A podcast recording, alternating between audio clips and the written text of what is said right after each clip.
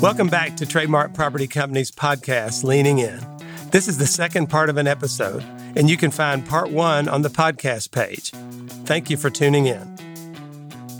Today, we wrap up our discussion with my friend Dr. Peter Linneman, principal of Linneman Associates, about the economy and his predictions for the rest of the year. He shares advice on how companies can face the current uncertainty and challenges head on in the current market and how the results of this fall's midterm elections could change the state of the economy. Just share your thoughts about the retail real estate market, what you see on the horizon that might have an impact, and the supply and demand. We people don't talk enough, I don't think, about the supply and demand. How we've net we've delivered virtually zero Yeah, supply. probably negative. Yeah, I know we're not delivering much net new supply, and but there's still retailers expanding, et cetera. So, give us your thoughts on the retail real estate business. So my retail hasn't really changed. I've always liked good retail. What do I mean by good retail? Good location, not oversupplied, good design, ingress, egress, good neighborhood dynamics, all those kind of things. I've always liked that. And I've never liked a good location, but you can't get in and out of it because of ingress, egress, or the design is bad, or the neighborhood is not good, or it's been cut off, right, by another center that came in and was even in a better place. So I've always liked good retail, never liked bad retail. The problem with bad retail is that you can't just buy it cheaply enough to change the price of Cheerios. And if you can't change the price, you can't change shopping patterns. And retail is about shopping patterns. So you pretty much have to accept shopping patterns. Now you can bring in new tenants. That's an important thing, right? You can try to re-tenant and hope you have good in, or improve your ingress, egress, or your design and so forth. But that's about good retail.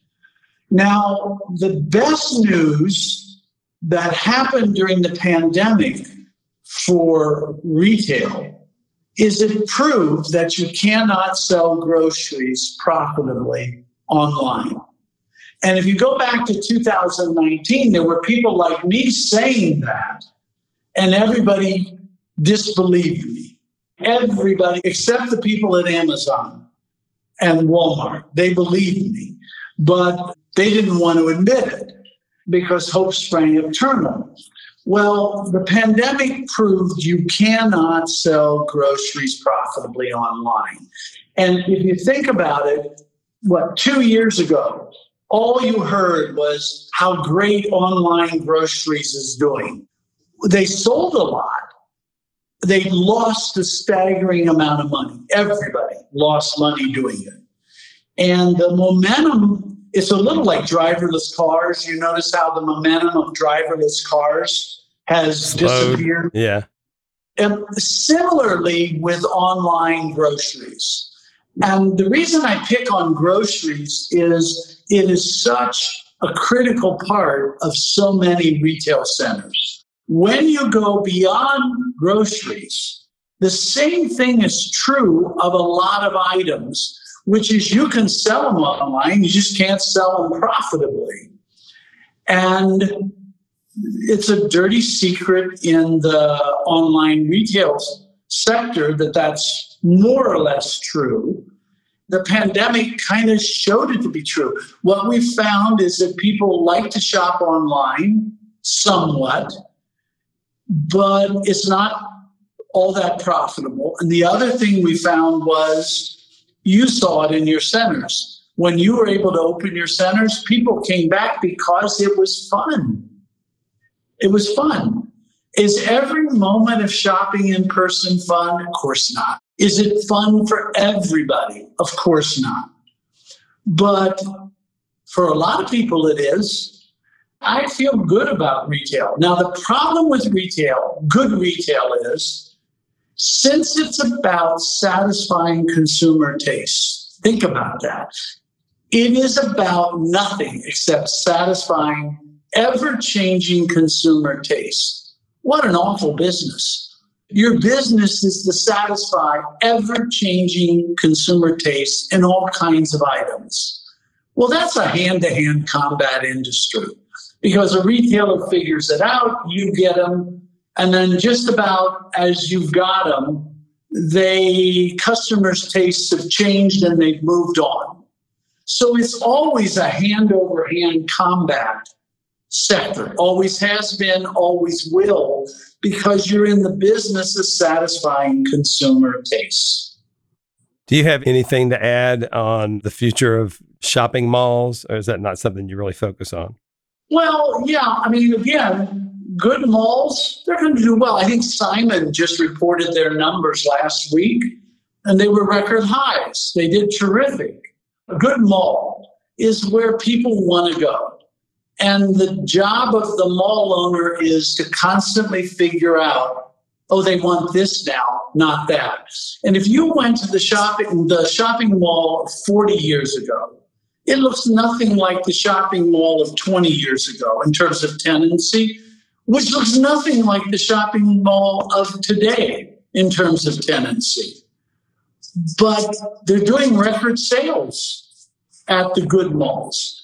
And the bad malls, well, I say bad, I mean, they were cut off by a Walmart. They were undersized. They don't have good ingress, egress. They don't have space to expand, or they have too much space.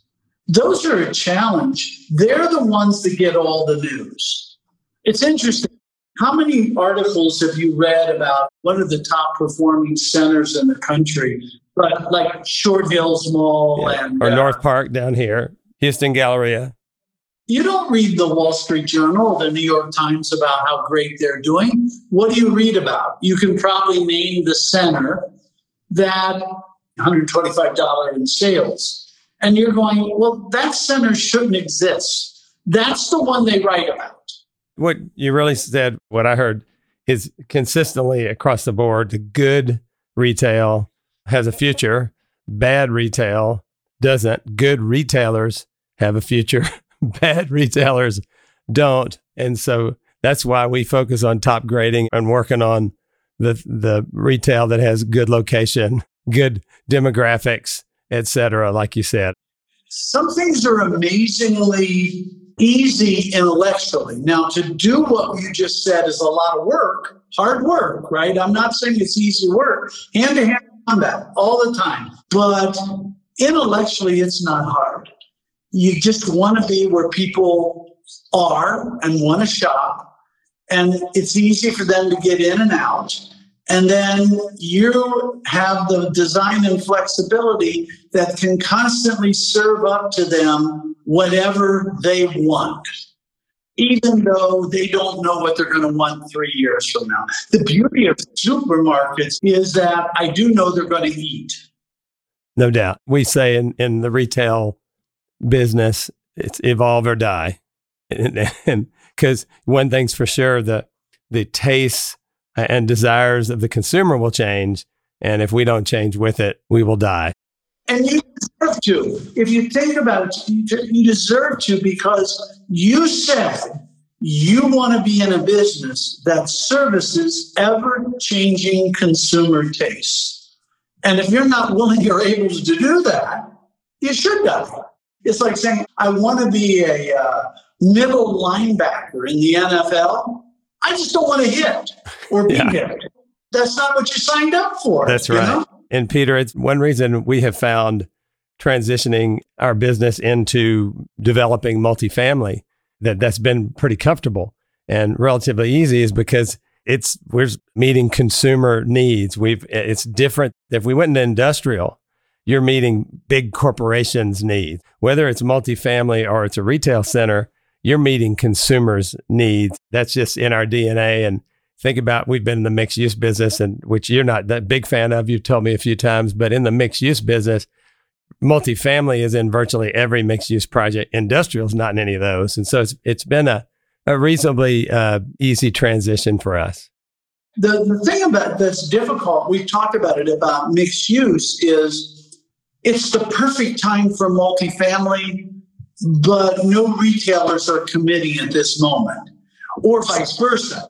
I've got the retailer who wants to be there, but the market for multifamily is not quite right. Yeah, it is a timing challenge for sure. It's a timing challenge, and especially when it gets dense enough, you have to do structured parking such that the economics of carry become notable.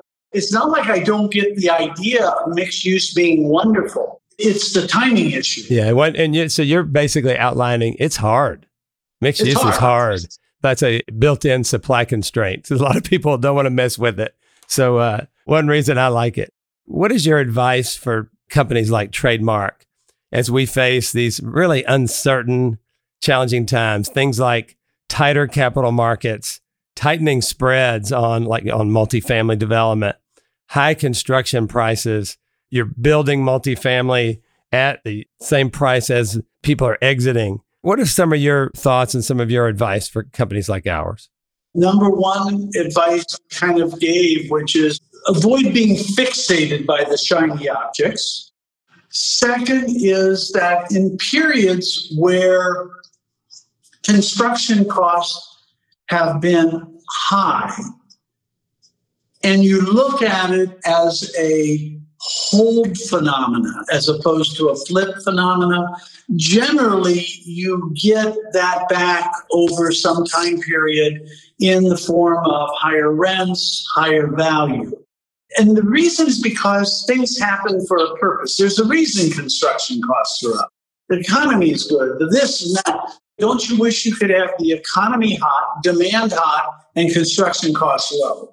Of course, but that's not kind of the way the world works. Yeah, and I would I comment one thing about this cycle you mentioned earlier, the pandemic and supply chain. The thing that concerns me though is is this potentially temporary supply chain and pandemic induced supply chain dysfunction as it loosens up and goes away might we price our construction today. And then a year later supply chain calms and construction prices are down 20% and then the next a year later the next guy actually delivers cheaper than we did. That's a a little knot in my stomach. What to, what do you say to that?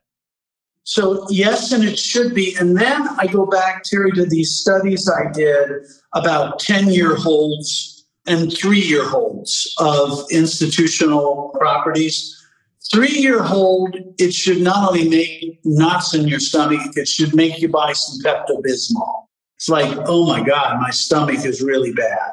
On the other hand, the interesting phenomena is over a 10 year period, it doesn't matter much whether you go in at a high or a low because there's so much that happens in between and how you take advantage of that sort of swamps. Now, my colleague Jeremy Siegel at Wharton has written these series of books called Stocks for the Long Run.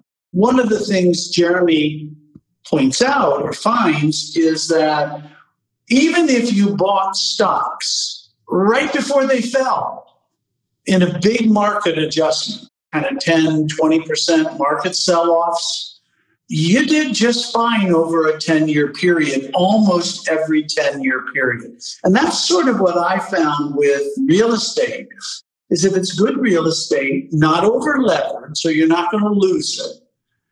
There's so many other things that happen. Let's go back. Suppose you would be in this situation. Everything you just said was true in late 2007, early 2008. Let's do it with apartments, okay, to keep it mark to market rents. That's all I'm doing apartments for.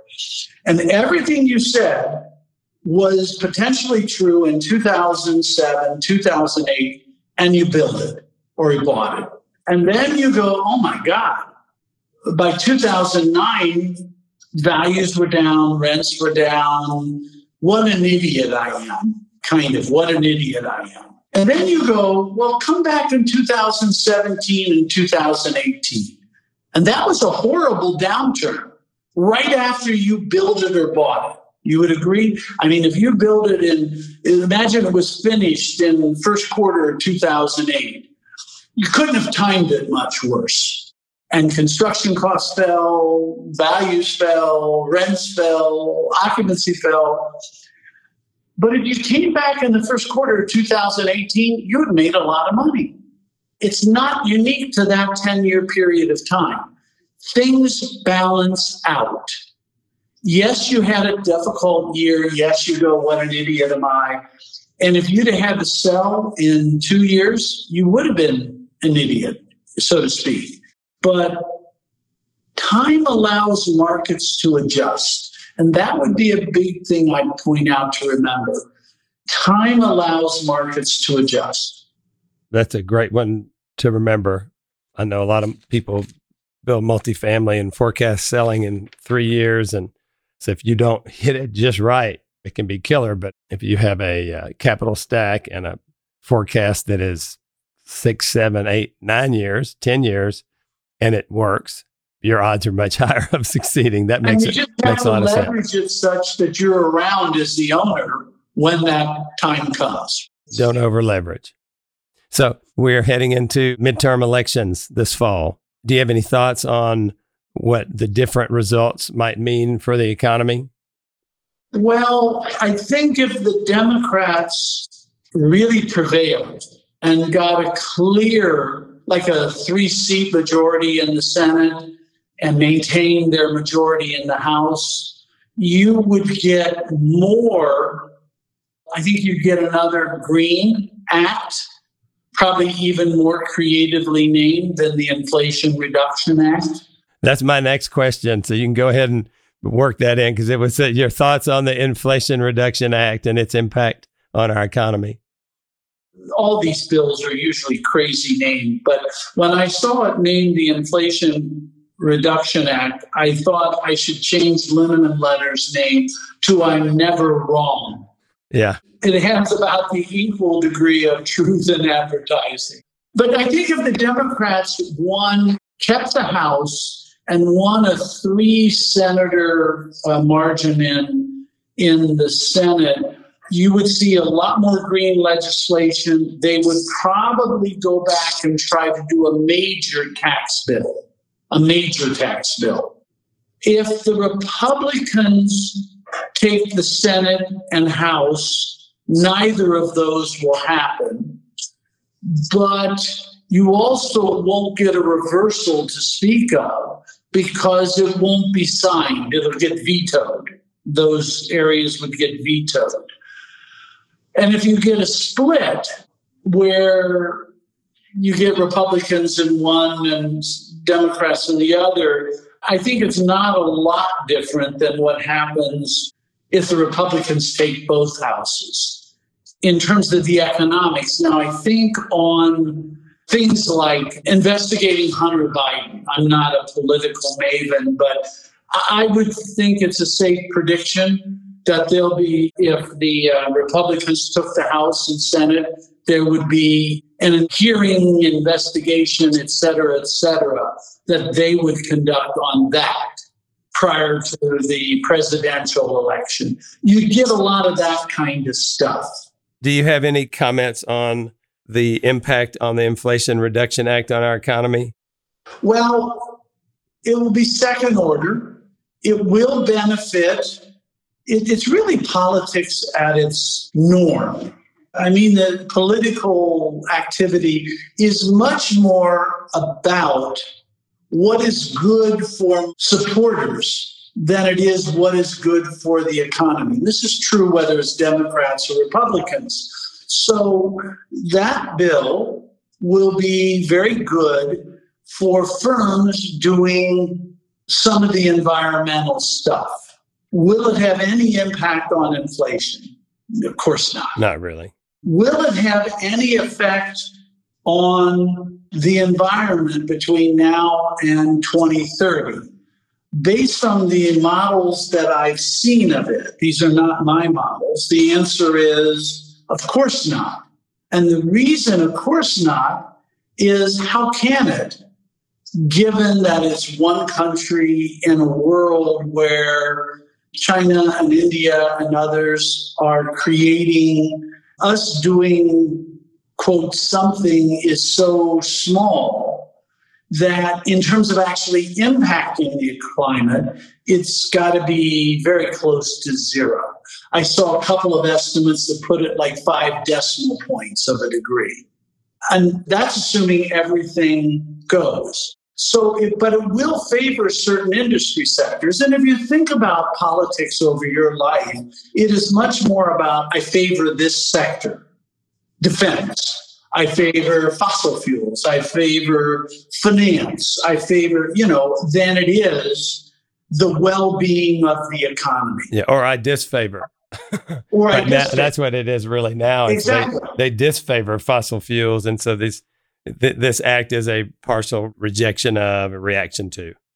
Peter, anything else you want to share with me and my listeners? Anything that I missed? Anything new going on that you want to share with us? Well, I have something I think is new and cool.